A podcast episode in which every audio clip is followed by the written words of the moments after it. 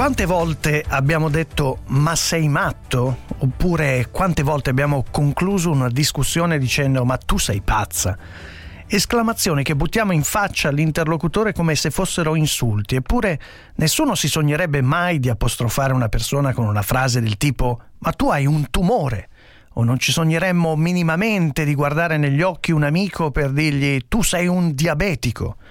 Questo succede perché per troppi anni il disagio mentale non è stato percepito per ciò che è realmente, una malattia, che come tutte le malattie possono accadere, anche se nessuno le vuole, nessuno le cerca si ammala lo stomaco, si ammalano gli occhi, beh, si può ammalare anche il cervello. Ma quel tipo di malattia, quella della mente, è sempre stata vissuta come una vergogna, c'è anche un termine apposito, lo stigma della patologia mentale, e così viene brandita addirittura come un insulto.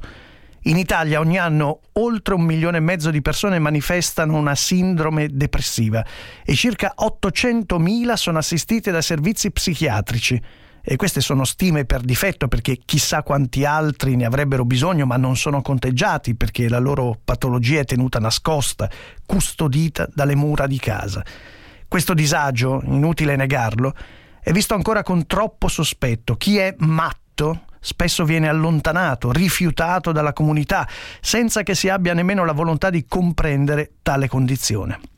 Io lo so per esperienza personale. Mio fratello Paolo, che è morto nel 2016, ha convissuto per 30 anni con varie patologie psichiatriche, l'ultima diagnosticata schizofrenia disorganizzata.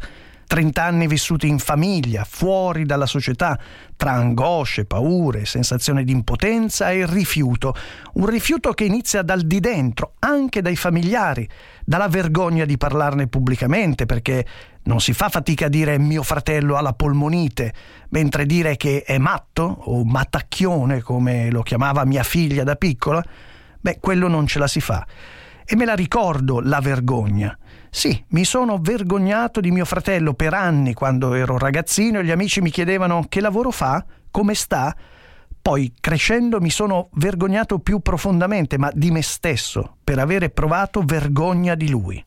Ho combattuto e combatto tuttora con questo senso di colpa, certo, ma anche la società non aiuta. Il marchio che si deposita sul malato di mente, sullo spostato, lo svitato, il pazzo, esiste, è ancora forte e presente attorno a noi ed è forse un prodotto della paura di far fronte a qualcosa che non sappiamo spiegare, gestire e spesso guarire.